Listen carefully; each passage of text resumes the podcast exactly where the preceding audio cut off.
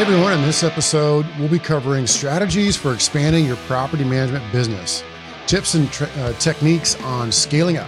This is Brad Larson, founder of the Property Management Mastermind Facebook group with over 12,000 members, owner of RentWerx Property Management, managing over 1,100 homes in the San Antonio and Austin, Texas regions, and your faithful podcast host. So let's get into it. There's several proven strategies for growing your property management business. Now, this is going to be somewhat oversight and it's fairly simplistic because there's two decent ways. And one is organic growth, and the second is by acquisition. And a long time ago, I sat down with a business mentor and I said, I want to grow my property management company. Should I look to buy another management company or should I look to just grow it organically? And without even a hitch, that mentor said, grow it organically, no doubt. So that's typically what most people want to do. And along the way, you may have an opportunity for an acquisition just that kind of falls in your lap.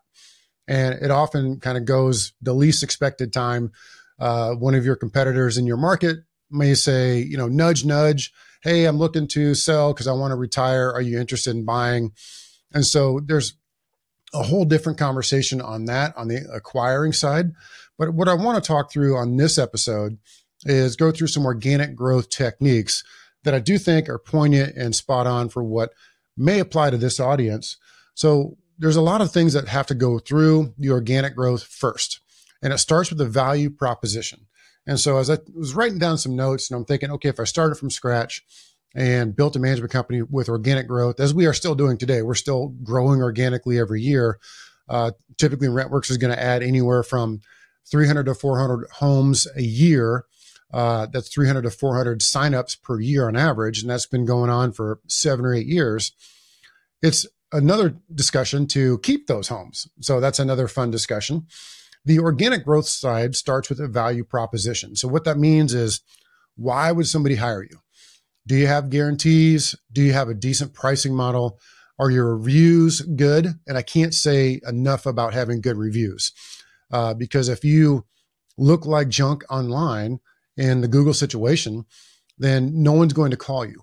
Uh, if they have five management companies, well, here's another part of that is Google won't even show you if you're not above a 4.0 on your rankings. So if you're sitting at a 2.5 because uh, you don't care enough to even respond to Google reviews or eliminate the ones that are on there that are false or go out and get positive reviews, you may not even be seen on the organic growth side. Now, some may say that's no big deal. They're getting it all referrals. Uh, you know, they're getting it from investors that they have connections with. I mean, they're getting it from real estate agents in their office that they have like a, a bond with or they're embedded in a real estate office, for example. So organic growth can come from all different places.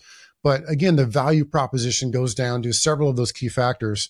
And again, one would be the pricing side. That was a big one that we spent a lot of time on. And I've changed over the years a half dozen times or more uh, because, you know, there, for a long time, there was a, a lot to be said about a multi tier pricing structure. There's a flat fee pricing structure. There's a percentage based pricing structure. And we've gone through all of those and kind of come full circle back to a percentage model for pricing. At the end of the day, pricing may not matter that much. And I would encourage you to not lean on that in organic growth because there's a lot of different ways and, and much gooder ways, as they would say, haha. There's a lot better ways to grow organically than simply trying to outprice your competition. The race to the bottom concept, as they would say. Uh, if your competition's charging X, you go one below them or two below them to try and be that much better off.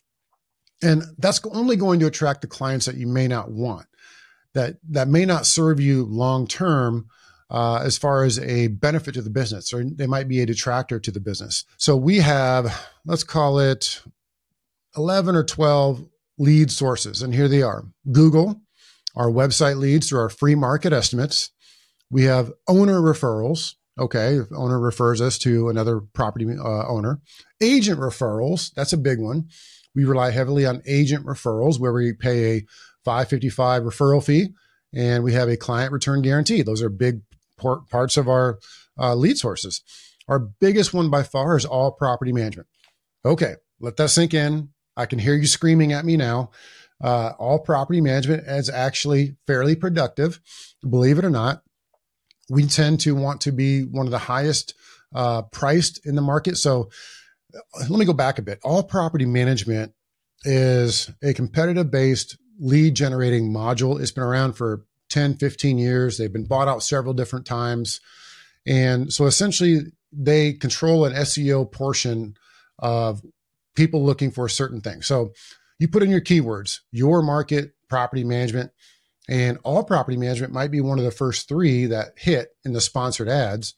And people can go in there and get competitive bids or information from up to six particular companies. Now, it's kind of a lose lose for property management companies in one regard is let's say a lead costs you $100. Well, they're charging six companies $100 for that lead. You have to be the first one in line to reach that lead. So speed to lead is critical. And I could I could go on and on and on about that, but you got to be one of the first ones to contact that lead. So all property management is a very big and productive lead source for us we pay close attention to it. We make sure we're one of the top one or top two in the bidding process. And it is a bidding process. The, the leads could run from 20 bucks to 200 bucks. Who knows, depending on your market. We still think that's a very productive way to get leads. We have walk ins and call ins. And that's another place that we track them. I mean, walk ins aren't very realistic, of course, but if you have a decent uh, office space and good location, especially if you're next to a real estate company, for example, or inside of a real estate company, you might get walk ins. Call ins are big because those are people that are searching online. They find you on the Google, they find you wherever, they look at your reviews, and boom, they just pick up the phone and call the call ins. We get quite a few of those every week. Then we track them through our website. Uh, obviously, we have free market estimates. We have Podium that we we employ to get those website type of leads.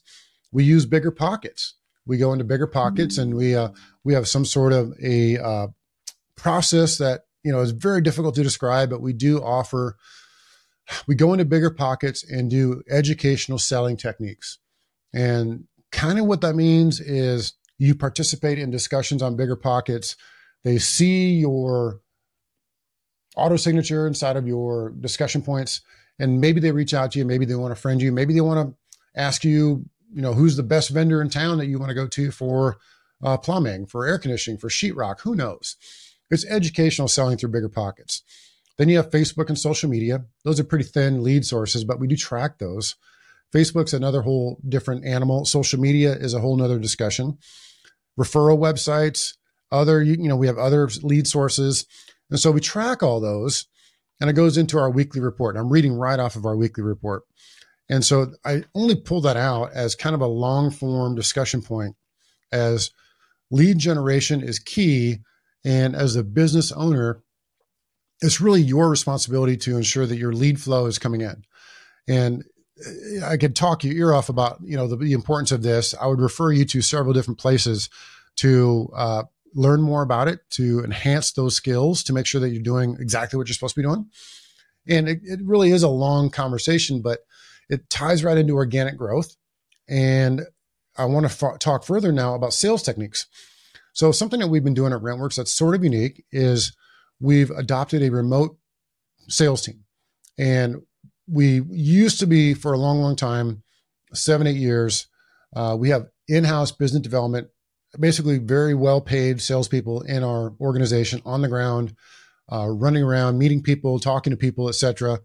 And we were over time able to make that more remote, meaning our salespeople are not in our office. They're answering the phones, they're answering emails, they're doing follow up, they're doing online presentations, and they're pushing that remotely.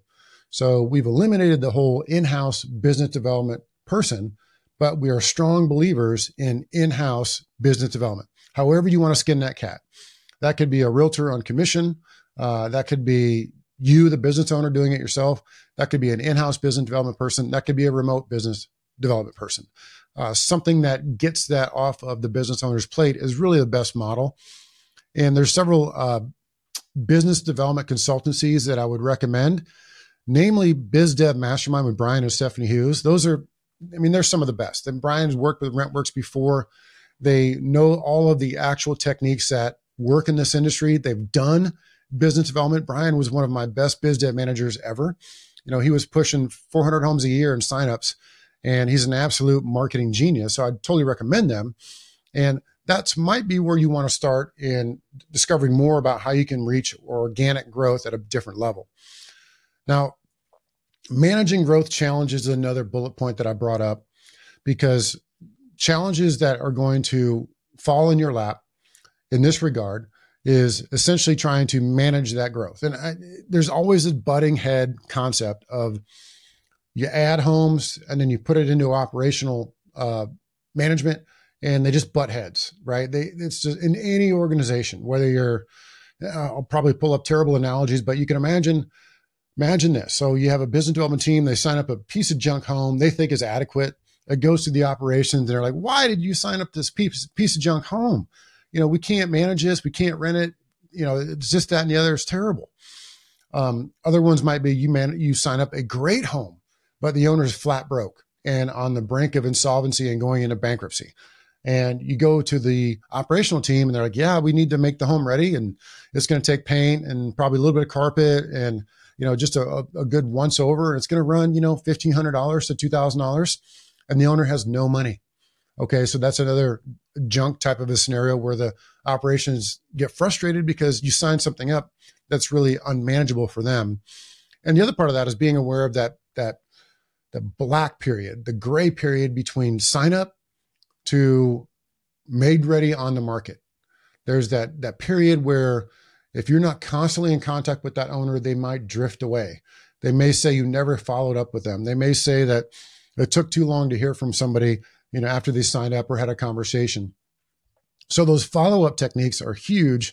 And it, it, also ties into a good follow up platform, such as uh, LeadSimple or HubSpot or any different ways are out there to uh, follow up with people. I mean, you could even go, you know, extreme and go Salesforce if you had the time and effort and brain power. Uh, there's lots of ways to skin that cat, getting away from the, the stubby pencil yellow pad technique. That's not really a good follow up platform. Uh, you're never going to be able to uh, follow up effectively. And, and we've done secret shopper techniques. We've done uh, in different markets, we've seen this to where we, we do a secret shopper. Uh, we call them up, say, hey, tell us about your property management business. If they answer the phone at all, if they return your phone call, if they return your email, and then the percentage of actual second or third or fourth attempt follow ups just falls off the cliff. I mean, you wouldn't believe the percentages. And so sometimes just following up, putting your name and face and your company uh, brand in front of them is more than enough to fall into the business sometimes. And I want to keep that in mind uh, as you go into it.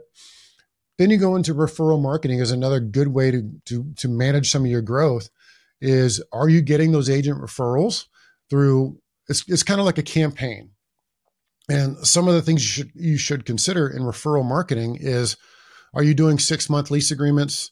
Are you doing a risk mitigation fee where you're renting to folks that are you know, less than perfect? Are you renting homes with pets? Are you offering a good referral fee to agents to give them a reason to refer you? And are you rewarding those agents with a return client guarantee? So some of those things in referral marketing is a campaign, but they all tie into organic growth. Now, going backwards just a hair to talk more about acquisitions on the growth side, man, you know, strategies for expanding your property management business. The acquisition game is a whole nother animal. And there's acquiring companies is an art and a science. It's it's not just like, hey, I want to go out and buy 10 companies because the seller's market right now in the acquisition world for property management companies is just amazing. It's you know, I always joke that if you wanted to sell your management company, you just put out a Facebook post. Hey, I'm interested in selling my management company, and then hold on your your seat because you're going to get just absolutely bombarded with people DMing you and and telling you what market are you in. I'm I'm buying everything, and, and they and they try to buy everything they can, even though they're not in that market. Uh, I would always caution anyone in this world to not do any acquisitions outside of your home market. Reason is you can't tell me you've actually tapped out your home market unless you're in a town of 10,000 people. Uh, you could never ever tap out your home market. I just never thought it was a good strategy to say if you're in a big giant market like San Antonio or you name the market with half a million people or, or more, uh, unless you have 5,000 or 10,000 homes under management, you can't tell me you've cornered the market so much that you have to actually go to the neighboring metro three hours away to try and expand the business into that market. Building another infrastructure, having another on the ground uh, solution, having another property manager on the ground, having all these other different infrastructure items. There's there's no way that that is going to be a smart play, in my opinion. There are some that make it work. I know they're screaming at me now saying, I do it and I do it perfectly. I'm sure you do, but it's never been a wise strategy, in my opinion, because there's so much business right now for us to go get in the San Austin market. Why would we ever want to leave? Even if an acquisition fell into my lap in Dallas or Houston, which is still in the state, but three to four to five hours away, I would most likely turn it down. Uh, unless everything was just completely in place and it was a turnkey acquisition, I don't know if I would really take a look at it because there's a lot of losses that you're going to suffer suffer in any acquisition. And that's the that's the unspoken truth about acquiring a management company is you could expect a 25% loss. Maybe that's low or high. You can debate with me all day long. Maybe you can expect 10%. Maybe you can expect 50%. And if you doubt me, go ask some of the big acquirers in the country, all the, the you name it's out there that have made a profession in acquiring management companies. They're going to tell you their losses are significant. This is one good thing that we have in our industry is it's called insulation by fragmentation. What that means is no one's going to be able to come up and gobble up enough market share to ever make a dent in your operation as a small business. Unless you are managing 10,000 homes and all of a sudden a big company comes in and tries to steal some of that, it's never going to make a dent in a major metro market because, again, even if they were to acquire you, they're going to lose 25%. It always happens that way. As soon as the main principal leaves, uh, as soon as somebody comes in and tries to manage it from a distance, owners get wind of that, tenants get wind of that, things start to fall apart, the service levels drop, and next thing you know, you're losing. Um, and again, it's not a perfect solution, it's not a perfect scenario, but I do want to at least mention that that's one of the big concerns in shying away from an acquisition versus organic growth. Organic growth, you can do slow and steady, and then when you add a home, you can make sure you keep that home by making sure you're operationally sound. With acquisition growth, it's all of a sudden you have 100, 500, 1,000 homes that pop into your responsibility. A lot of things can go wrong, a lot of moving pieces. Okay, so with every episode in our uh, new podcast format, we're going to be taking posts from our Property Management Mastermind Facebook group. Again, we have over 12,000 members in that group, and that is an absolute perfect resource for you to take a look at some of the comments that are being made and learn from some of the ideas that people are throwing out there. And basically it's a mastermind format. I want to hone in on that because that is where you're going to get some good ideas and good comments. And speaking of masterminds i would encourage everybody to take a look at the RentWerx mastermind rwmastermind.com it's a small group format being done twice a year here in san antonio in our office at RentWerx you can go to rwmastermind.com to visit that and learn more so back to our Facebook post that I like to highlight in each one of our podcasts. Here's one from Bob Lett Jr., January 3rd. What are some of your favorite PM books and podcasts when growing a PM company from the ground up? We have close to 100 doors, mix of apartments, duplexes, and single family home.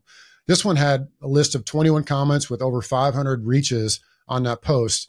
And there's some pretty good stuff in here with several uh, versions of references and a lot of these were to podcasts. And I thought that was pretty, pretty spot on because I think, you know, there's some good ways to learn about this through the podcast. I mean, clearly, if you're listening to this, is you know, you're going to pick up something, but there's some pretty good podcasts out there that uh, I would encourage you to hone in on and listen to. My only caveat, my only warning is focusing on the podcasts by property managers. There are lots of vendors who've never been a property manager that want you to listen to their podcast so they can sell you their goods and sell you their wares. It's pretty clear who they are and you can see who they are. If they've never actually managed property, but they claim to be the expert, okay, great. So I want my brain surgery to be done by the marketing rep for Pfizer who sells them the drugs. Okay, you guys get my analogy there? I'm sure you do. Another good book reference, Peter Lohman, thanks for the reference on this one. Uh, my favorite books were Simple Numbers by Greg Crabtree. I like Greg. I've done a podcast with him. Uh, his Simple Numbers book, and he's got two of them out there, are great reads or great listens to. You know, I do everything audible, uh, a lot of podcasts, a lot of books on uh, t- recording books, audible books. I think those are fantastic stuff to listen to. So, in closing up this episode, I wanted to say thank you again for listening. And in every episode, as mentioned, we're going to be taking uh, successful posts on our mastermind Facebook group and diving into them. And I'll give you some of my two two cents worth and comments. And looking forward to have all of you back in the next episode. Thanks for listening.